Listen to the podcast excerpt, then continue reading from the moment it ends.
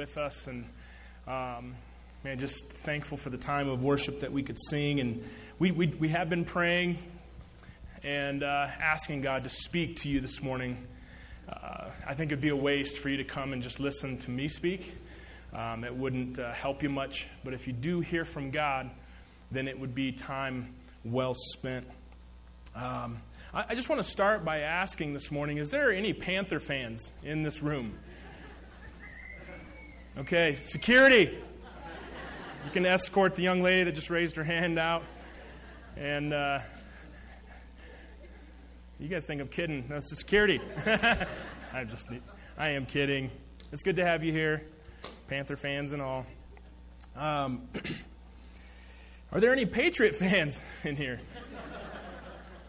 Okay, because I was just going to laugh at you. Raiders. Raiders. Oh my goodness. They're actually sitting with the Browns right now watching the Super Bowl. Browns, Raiders, they're, they're cooking wings and stuff. They're going to watch the Super Bowl together. So, the GC Summit last Sunday was incredible. It was incredible. So, I want to just start out this morning by thanking you for participating. And I want to thank you for all of your input and all the ideas and for all the energy that was given to the success of Grace Church. It was actually really a fantastic day. Last Sunday, we gathered together as a church. We shared ideas, we shared a meal. And you know what? Some of us even made new friends. There was things that we weren't expecting to happen that happened. In some of the workshops, people connected that didn't know each other. They invited each other to lunch. That was something that we didn't expect to happen, and we are just celebrating um, some of the wins that happened that we didn't even foresee. Um, but man, people made new friends. It was actually just a beautiful thing last Sunday. Uh, the, the, pastors were actually downstairs watching all the kids and the staff, and I just want to thank them. They really have a heart for this church and for this ministry. And uh, I got saddled. Um, I would say not saddled. I would. I got the opportunity to be given the lunch entertainment. So we fed the kids um, uh, a bunch of Happy Meals that were donated, and uh, I was the lunchtime entertainment. I did my very best. I gave my best effort, and I was booed. It was actually by your son, Will. But uh, he started it. Um, I was trying to do some magic and, and some comedy, and they literally booed me out of the room. So uh, I'm going to come back up here with the adults where I feel safer. Um, 1 Corinthians 12:27 says all of you together are Christ's body and each one of you is a separate and necessary part of it. Last Sunday we got to see a glimpse of what the church could be. When the body of Christ is working properly, there is nothing like it in all the world. Pastor Bill Hybels in his book Courageous Leadership, I think he just puts it really really well. He says if they, speaking of the church, if they get it, and if they get on with it, churches can become the redemptive centers that Jesus intended them to be.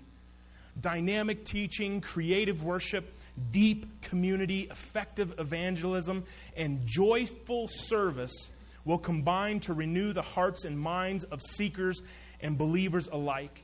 It will strengthen families. The church will transform communities and ultimately change the world. I, I think we got a little taste of the synergy that comes with a united body. And last Sunday, I believe that some of us got a taste of that unity, of that synergy that happens. Because, listen, it's not going to happen with this guy alone. It's not going to happen with just a couple men and just a couple men, women. It's going to take all of us to see the vision of impacting this community with the gospel of Jesus Christ realized. And I believe we can become that redemptive center that Jesus intended us to be. I believe it with all my heart. We got 15 packets from all the workshops that happened last Sunday, and they're full of ideas, they're full of creative thoughts and, and honest candor about the ministries here at Grace Church. And I'm excited to say that some of the ideas shared last week are going to be implemented right away. there were some things that was like, that needs to happen yesterday. Uh, but as you can imagine, a lot of work is ahead of us. A lot of work is ahead to sift through all the good ideas to find the God ideas. This week, um, I just want to ask you to pray for us, the pastors of grace. Uh, we're actually going away for a couple days on a retreat to seek the Lord and, and to really sift through all the ideas. We've been reading through all the packets this past week, and we're just going to get away for a couple days to just really seek the Lord. And so I just want to ask you, church, to pray for us.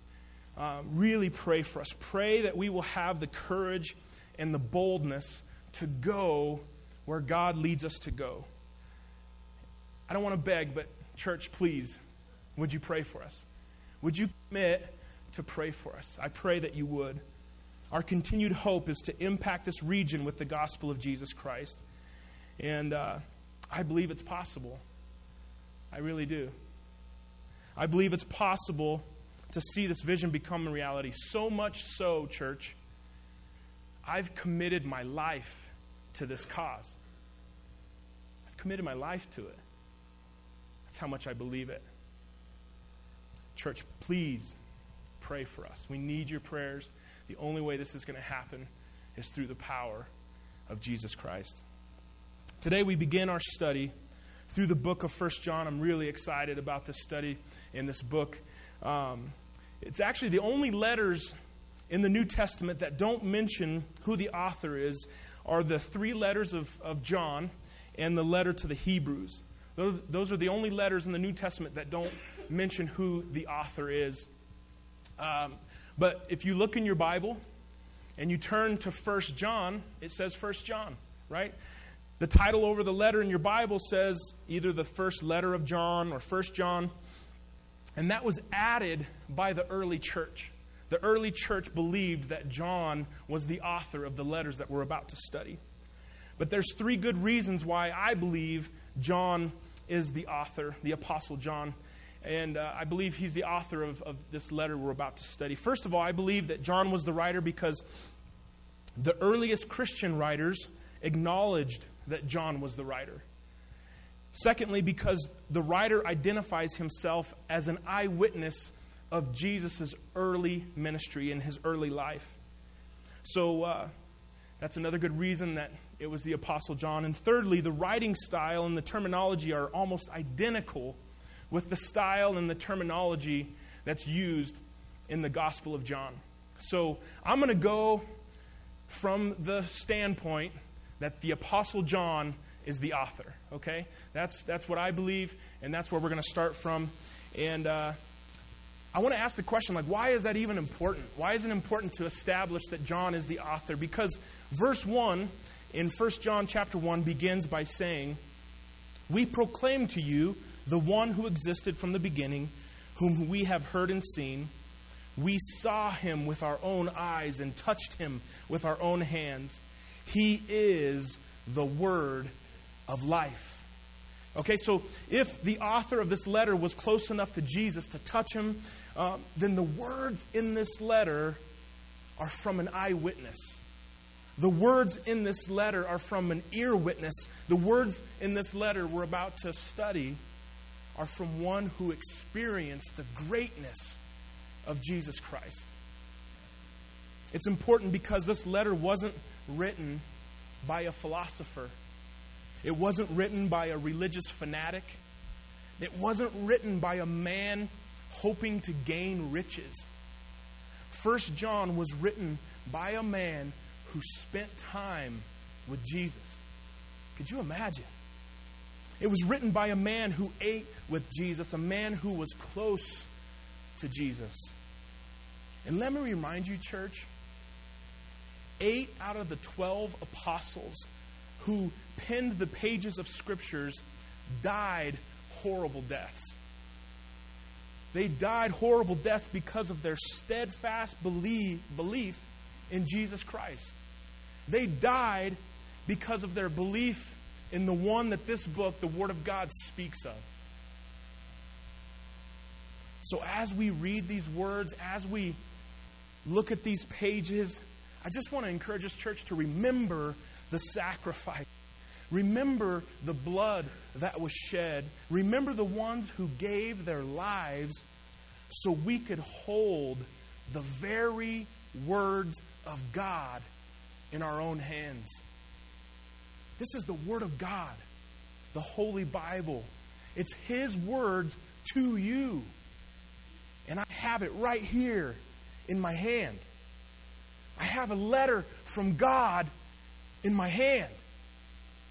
Do you realize that you have a letter from God in your hand? Let me say this, church. If you don't have a Bible, we have a stack of Bibles that we just ordered, brand new. You go to the Welcome Center after church and say, I want a Bible. And we will put a Bible in your hand today free of charge because it is a letter from God to you. Do you realize that? How precious this book is, man and women.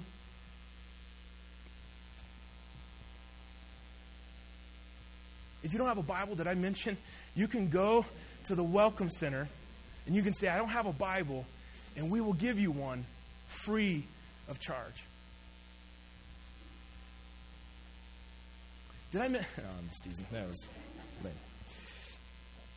Jerusalem. Uh, Jerusalem was destroyed in AD 70. Okay? Let me set the context for this book. Jerusalem was destroyed in AD 70, and Christians had been scattered throughout the empire.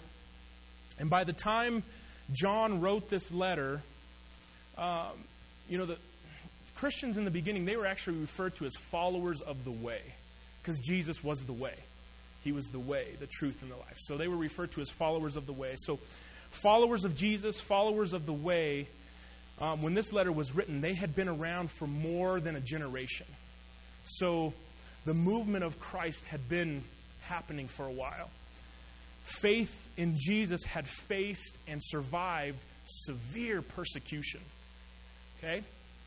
Uh, the main problem confronting the church at this time was declining commitment. So, in this day, uh, a lot of people were actually conforming to the world's standards. They were failing to live for Christ. They were just playing church. And they were compromising their faith. False teachers were everywhere, and these false teachers were accelerating the church's downward slide away from Jesus. And so John wrote this letter, and the reason he wrote this letter is to put believers back on track. Believers had gotten off of the way. They were doing what they wanted to do, they were doing what was right in their own sight. And John wrote this letter to get them back on the right path. And he wrote this letter to show the difference between light and darkness, between truth and error, and to encourage the church to grow in genuine love for God and for one another. That is the whole purpose of this letter. So John begins this letter, and he begins by giving his credentials as an eyewitness of the incarnation of Jesus Christ, the you know, seeing God in the flesh. He also states his reasons for writing the letter. So John was an older man when he wrote this letter, and he was possibly the only remaining apostle left. So, as an eyewitness of Jesus, he wrote with authority to give the younger generations of believers courage. He's an older man, and he's writing to the younger generations, and he's saying, Keep fighting. Man, keep trusting. What you believe about Jesus is true. I'm testifying to this fact. And so he's writing to younger generations. He's giving them courage. He's giving them assurance. He's giving them confidence in God and in the faith that they had in Jesus Christ. So we thought it would be fun throughout this series. You're going to hear from some in Grace Church who have been down the road of life a little bit further than you have, who have walked with Jesus a little bit longer than you have. And uh, I asked some of those in our church who have spent more time with Jesus to speak to the younger generations. And so we've got a little teaser video for you this morning of just a little glimpse of what's to come And so uh, I just want you to check out this video. I'm really excited about this. Watch this, would you?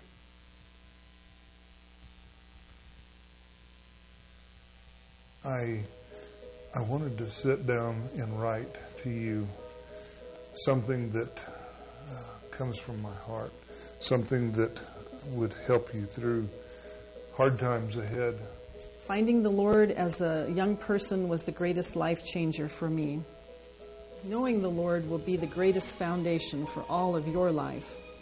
But in everything, give thanks because God is doing this for your benefit. Sometimes you think you're not, you don't have anything to be thankful for, but you do. I'm writing this letter to my grandchildren. I'm wanting to encourage them to master the Word of God and let the Word of God master them. So I wanted to write this letter to encourage you in your daily walk with the Lord.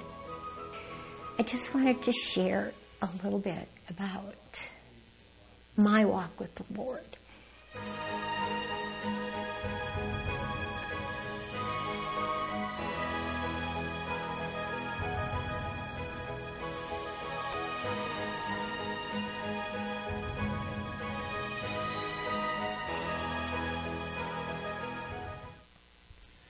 This is going to be good.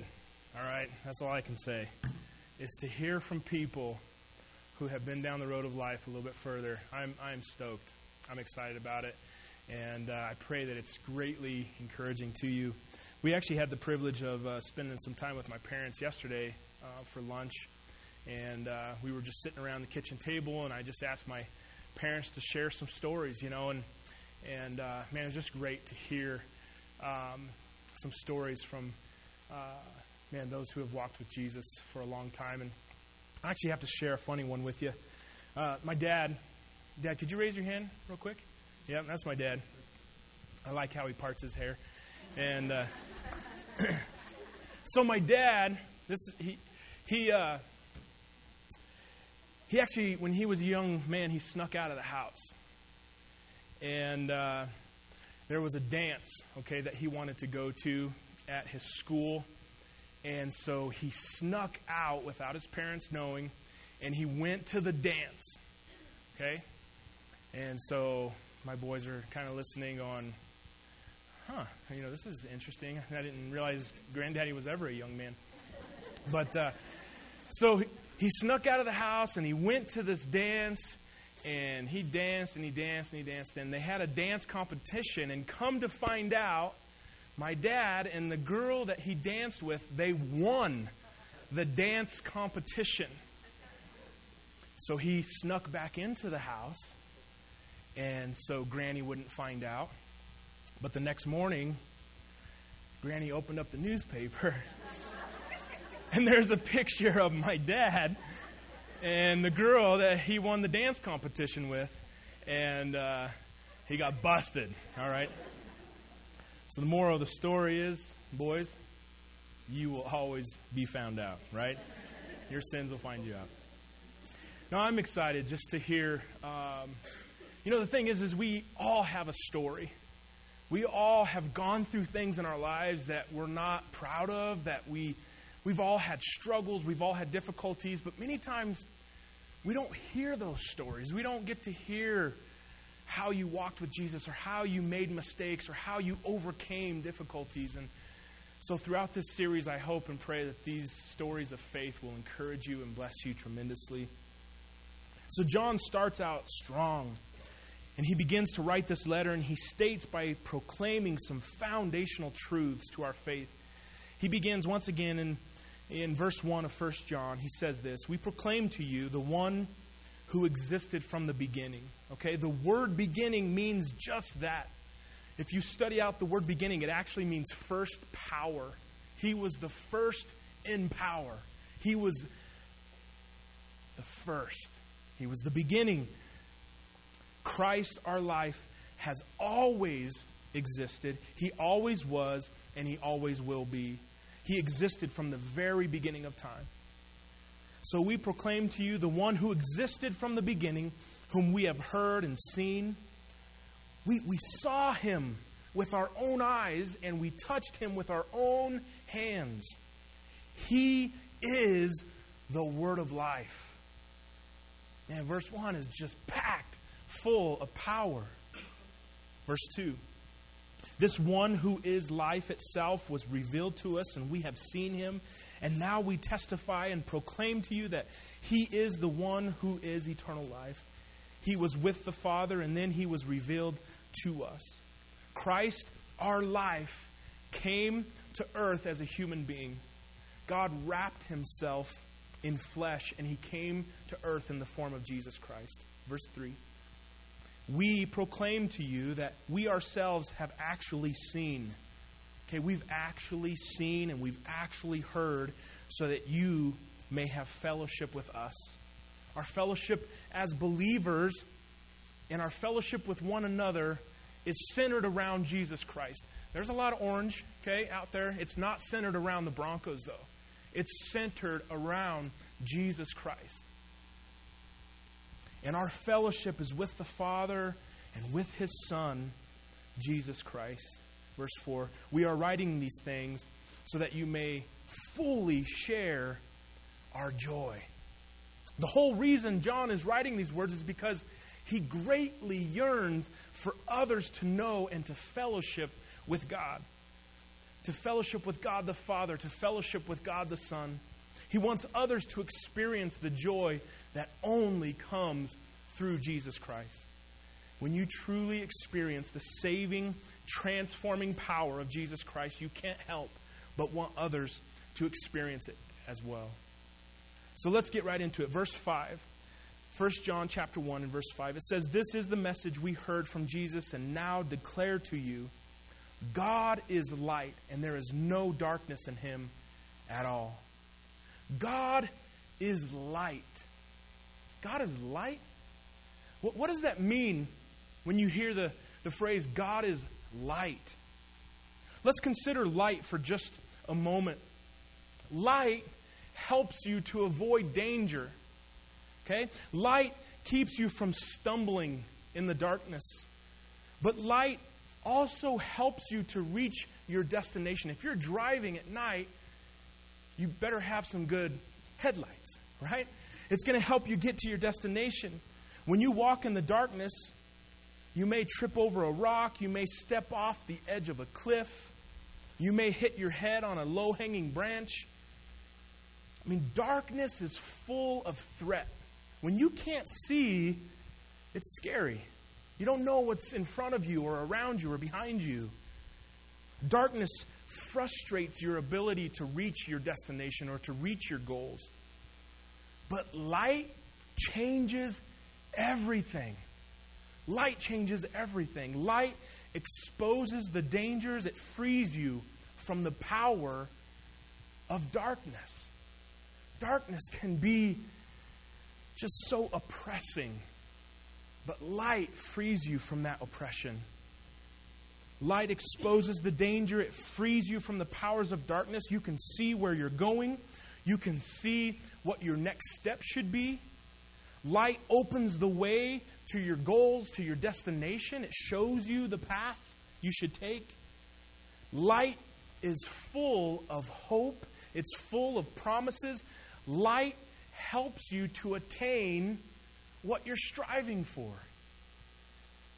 Light helps you with your goals, it helps you with your destination. God is light, and in him there is no darkness at all. If you draw near to God, listen, if you draw near to God, you will not be disappointed. You won't be left in the dark because He's light.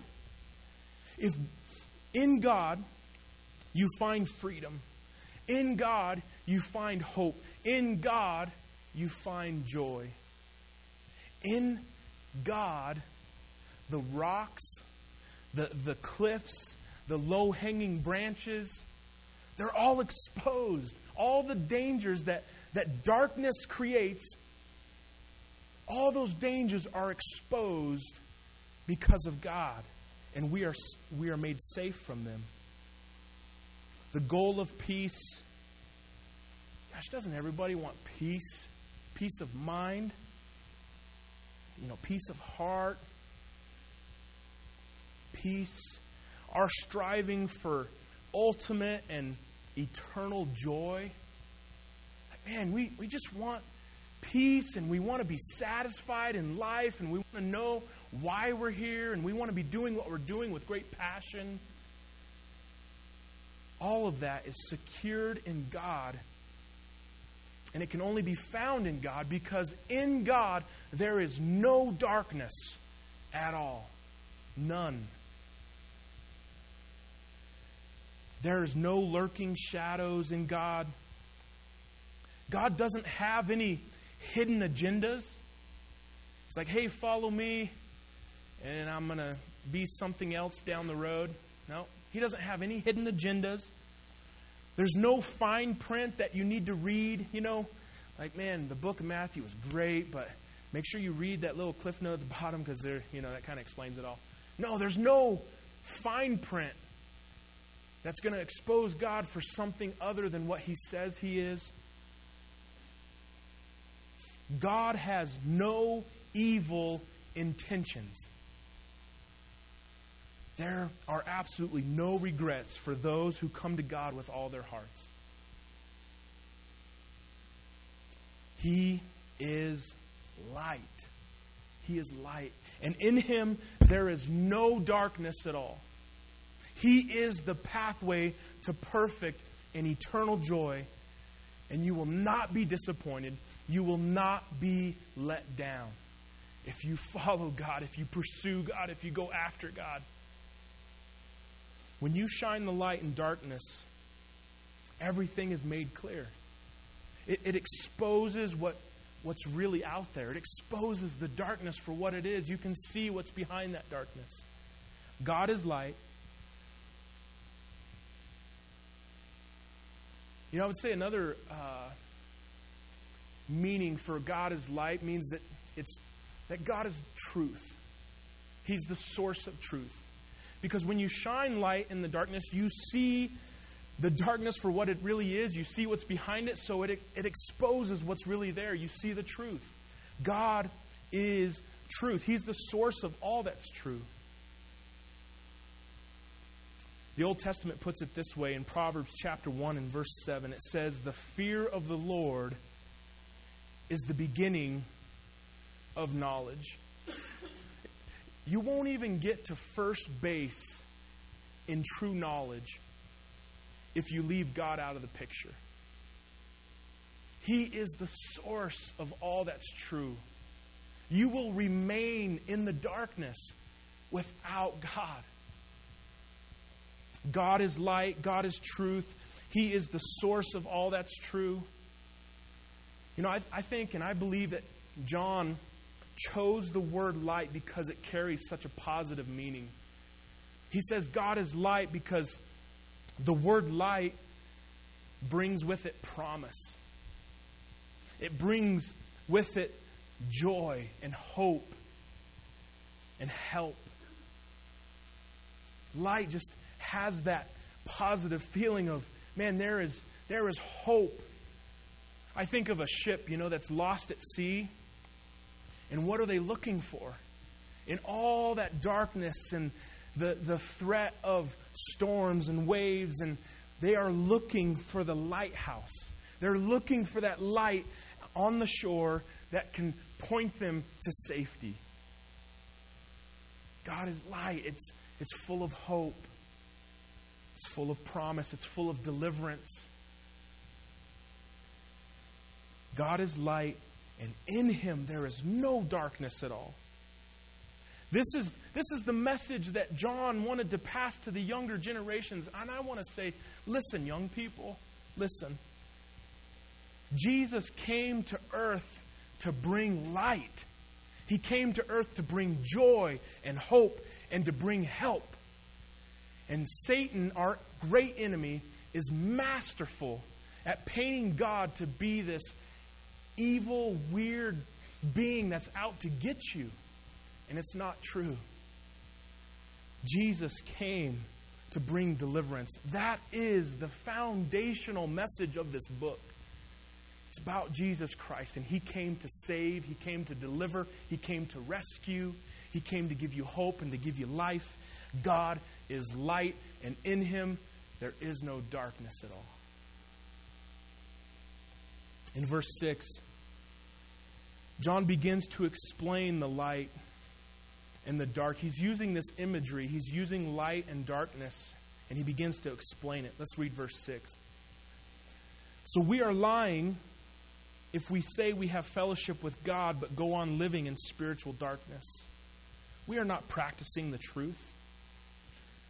But if we are living in the light as God is in the light, then we have fellowship with each other, and the blood of Jesus, his Son, cleanses us from all sin. What does it mean to walk in the darkness? What does it mean to walk in the light? In chapter 2 of 1 John, some very clear indications are given in verses 8 and 11 to show what it looks like to walk in the darkness. You ever wonder what it means to walk in the darkness? John makes it crystal clear. In verses 8 and 11, he says, If you love, I'm sorry, if you, if you hate your brother, you are in darkness. If you hate your brother, if you hate people, you're walking in the darkness. It's crystal clear. He also says if, if you love your brother, you're walking in the light. Walking in the light means being a loving person, and walking in the darkness means being a person of hate.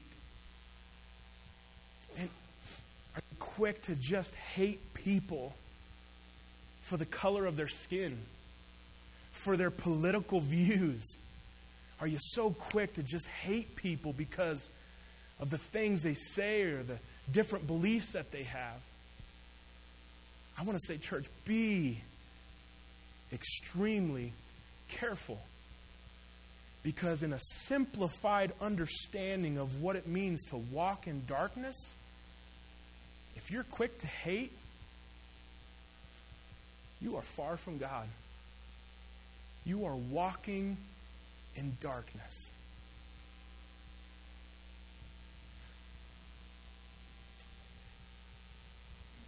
In verse 8 of chapter 2, at the very end, it says, The darkness is passing away, and the true light is already shining. And, and my understanding of that darkness that's passing away is, is uh, it's the same word passing away used in chapter 2 and verse 17, but it, it's speaking of the world. The world is passing away and the desire of it. So, John is saying that walking in the darkness means that you are controlled by your desires for this world instead of your desires for God. You're more willing to give all your energy and effort for the things and the materialism and all the things that this world has to offer, and you just forget about the things that God says, hey, this is what I want you to be about. Walking in darkness means being controlled by the desires for this world instead of the desires for God. The reason John says this way of living is darkness is because the only way, church, the only way that you can desire the things of this world more than the things of God is if you are blind and as if you are in darkness. To help you understand it even more, it would be like choosing gravel instead of diamonds. The only way that you will choose gravel instead of diamonds is if you're blind and you're in darkness. Verse 7 shows the positive side of walking in the light. Verse 7 But if we walk in the light as he is in the light, we have fellowship one with another, and the blood of Jesus, his Son, cleanses us from all sin. Walking in the light means seeing reality for what it is and being controlled by the desires that honor God. If God is light and in him there is no darkness at all, then he is the bright pathway to fulfill your deepest longings, to bring that peace that you really want, to bring the joy that you've always longed for. He is the one who will remove those obstacles to that peace. He will remove those obstacles to that joy. And according to verse 7, two things come when we walk in the light. It says, if we walk in the light, number one, we have fellowship one with another. We can learn how to truly be brothers and sisters in Christ, how to truly be friends. And in, in, my view, this is my opinion, I think the thing that people are craving the most is genuine, authentic relationship, friendship. I, I'm the first to admit that I struggle with knowing how to be a friend sometimes. And I've seen men who appeared to have it all, and at the end of the, their life, they are left wanting because they don't have true, genuine friendship and relationship and community. Scripture says if we walk in the light, we have fellowship one with another. We can truly be brothers and sisters. We can truly be friends. We can truly be connected in a way that nobody else can because of our relationship with Jesus Christ. Secondly, if we walk in the light, it says the blood of Jesus, God's Son, cleanses us from all sin. We, we can stand perfect in front of God because of Jesus.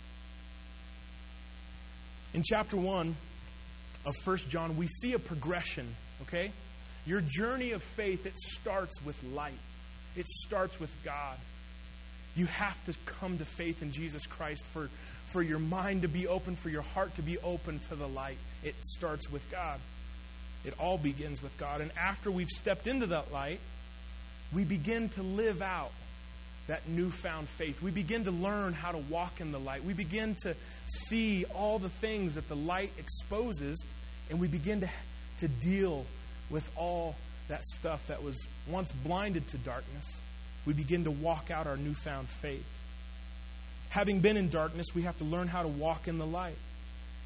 And in that journey, the journey of faith, in that process, many mistakes are going to be made. You're going to, even though there's light and I see there's a cliff, because I'm wicked in my flesh, I'll still walk off of that cliff sometimes. I'll still hit my head on branches. I mean, I'm still learning how to walk in the light. In that journey, in that process, many mistakes will be made, but John ends this chapter by reminding us that perfection will not be achieved in this lifetime. False teachers in this day, when John was writing this letter, they were saying that uh, sin is really not that big of a deal. They weren't taking sin seriously. They were teaching that when you become a Christian, you don't sin anymore. You're perfect. When God comes into your life, you are made perfect, you're new, and you will not sin anymore. Truth has a way of shining light and making crystal clear the path that we should travel. And it's wrong to say that your lifestyle after salvation has nothing to do with your conversion. Okay?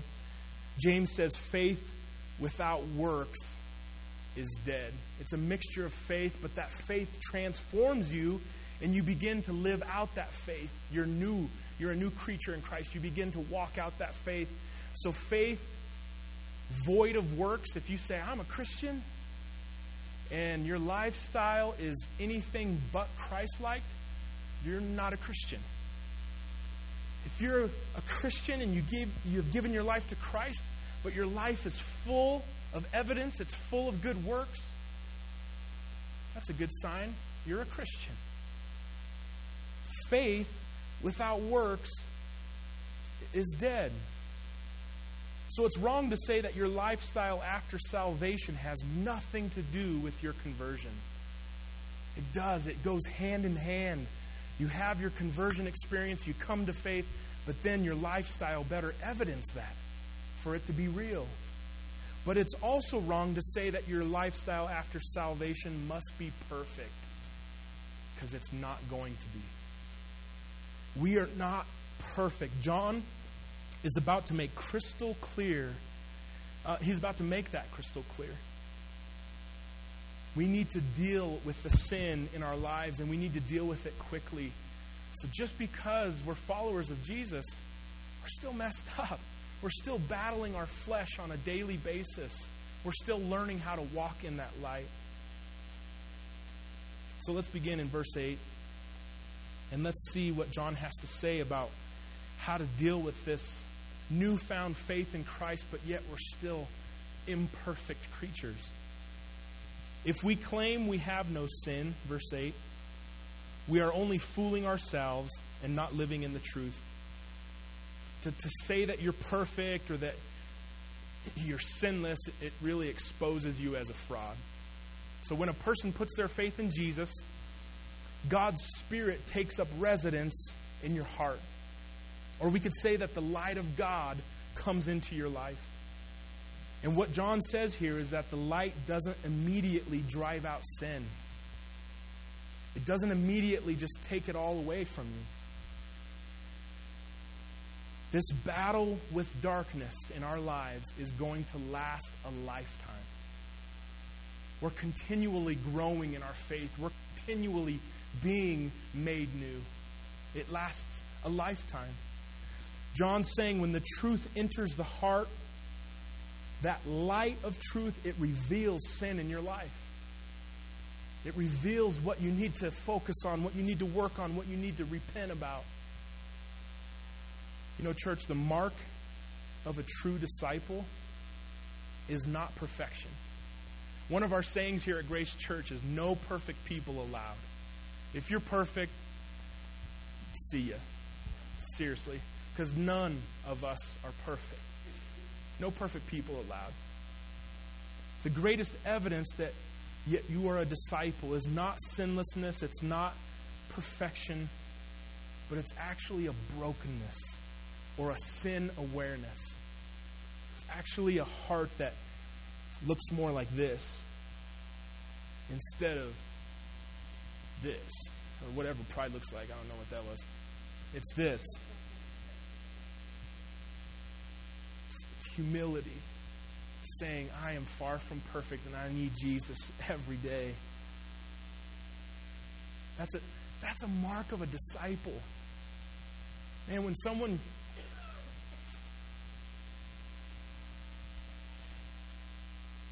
you know, arrogance and pride and I've got it all figured out and it's not the mark of a disciple. It's actually a mark of the other team, to be honest with you.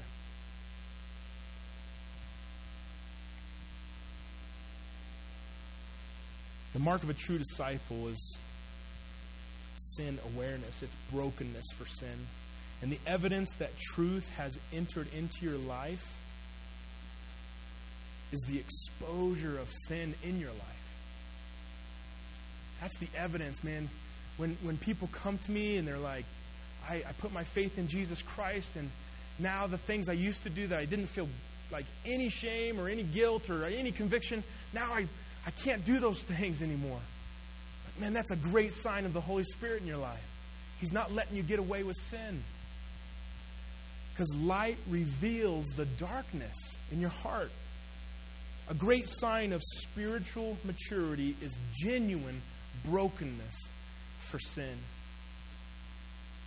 But John doesn't leave us there. In verse 9, he says, But, but if we confess our sins to him, he is faithful and just to forgive us our sins and to cleanse us from all wickedness. I don't know about you, but man, when I have sinned, when I have done some stupid things, and that awful feeling comes, and that shame and regret, and, and it's that oppression, it's that darkness, you can just feel it like on the back of your neck. And when I have the courage to say, God, I've sinned, and I confess it, He has been faithful and just to forgive me of my sins and to cleanse me. It's like this load, this rock that's been placed on my shoulders has been taken away. And it's freedom. It's cleansing. It's, you know, when you're just, when I get back from a hunting trip and you're just covered in filth and dirt and you're like, oh man, I'm so disgusting, and you take a shower. It's like that kind of feeling, guys, okay? You're like, ah, I'm clean. You are cleansed from sin. Confession frees us to enjoy fellowship with God. It's good for us to know that God wants to forgive you. He wants to. And I want to encourage you to have a heart of continual confession before God because it is a holy lifestyle. It's a holy thing to do to just be continually in that mindset where you're continually confessing your sins before God. God doesn't expect us to keep our slate perfectly clean. It's not possible. But we should confess our sins so nothing gets in the way of our relationship with God. We should confess our sins so we can experience maximum fellowship and joy with Him. It's like any other relationship, church. When, when you wrong your wife, when you wrong your boss or you wrong your neighbor, the relationship is going to struggle. It's going to be awkward. It's, it's not going to be right. It's not going to be healthy until the wrongs are made right. And it's the same thing with our relationship with God. That's why we have to confess. That's why we have to be made right, so that our relationship isn't hindered. God is faithful. Unlike humans who may not forgive you, they may not know how to forgive. God, on the other hand, is faithful and just to forgive us our sins and to cleanse us from all unrighteousness when we confess with an honest and a sincere heart. Confession and forgiveness, it's critical, it's, it's a necessary piece to our journey of faith. In verse 10, John ends with a, with a strong warning here. And honestly, I've struggled with this verse all week. I'll explain why. He says, if, if we claim we have not sinned, we are calling God a liar and showing that His word has no place in our hearts. I've struggled with this because I don't know anybody personally. I don't know one single person who would say, I've never sinned. I've never met anybody that has said that. I think everybody's kind of quick to go, yeah, I've done some dumb things, you know. I've sinned. So I've struggled with, like, man, if I've never met someone who's claimed that they have not sinned. But on the other hand, I have met some religious people who thought they had it all together and thought that they didn't need to learn anymore. I have met some religious, arrogant people who were unwilling to even share some of their past mistakes to help another brother or another sister because they want to look good. They don't want anyone to think bad of them. I think John, it's almost like he's saying, Come on, guys. Come on, gals. You're not perfect. Quit pretending like you're perfect. You never will be. And if you think you have everything worked out, you need to learn more. You don't have it all together. And if you think you do, you're calling God a liar. Don't call God a liar. If I could just recommend anything to you, don't call God a liar. Man, what's, what's the first reaction you have when you just royally screw up? When you sin, when you, when you do something real stupid, what's the first reaction of most people? What's the first, what was the first reaction of Adam and Eve? They ran and they hid. When people fail, this is what I've been wrestling with this week. When people fail, when their marriage falls apart, when, when people stumble back into an addiction, when people just royally screw up, they run and hide. They run. Church becomes a thing of the past. They avoid believers at the grocery store. Church is usually the last place they want to be. Why? Why is that? Because there is this crazy thinking that as Christians, you have to have it all together all the time. And John is saying, quit fooling yourself. Quit pretending you have it all together. Don't be afraid, church. Don't be afraid to admit that you're broken. And ah, man, John 13:35 says, "Your love for one another will prove to the world that you are my disciples." And I believe that love that is spoken of by John is best proved when someone is broken. How do we rally around one another when we mess up? How do we rally around each other when, when a parent is going through that horrible time when they have a rebellious child and they are just like, I don't know what to do? How do we support them? How do we support that couple and their marriage and it's just like on the rocks? How do we love one another in those times of brokenness?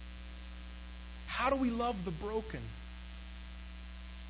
I, I would say, church, first of all, we have to admit that we're broken.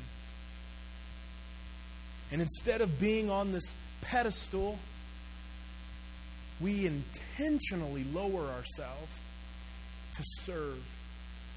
We intentionally say, hey, can I, can I speak something to you? Not from a position of pride, but gosh, man, can I just tell you a time when I messed up and how I got through it? Maybe that'll be an encouragement to you. We intentionally lower ourselves to serve and to encourage and to relate and to build relationship, to love. Jesus said, I am the light of the world. If you follow me, you won't be stumbling through the darkness because you will have the light that leads to life. If you want to learn how to truly love, look to Jesus Christ. Church, I, uh, I pray that in your moments of struggle and hardship, and they're going to come, I pray that this church can be a safe place for you, that it can be a refuge, that it can be a, spiritual hospital to, to mend wounds. I pray that when you're going through those difficult times, instead of running, instead of hiding, you would seek out help. And I pray that. I pray that for Grace Church. I'm going to invite the band up, and uh, we're just going to close out this morning. Um, they're going to just play an instrumental song that we have uh, played already this morning, but I just wanted to give you some time to just confess to God, to just spend time with God, to confess, to accept God's forgiveness. Um, just to have a little moment here to uh, allow God to speak to your hearts and to your minds. And uh, so let's just uh, just have an attitude of prayer here for a moment this morning.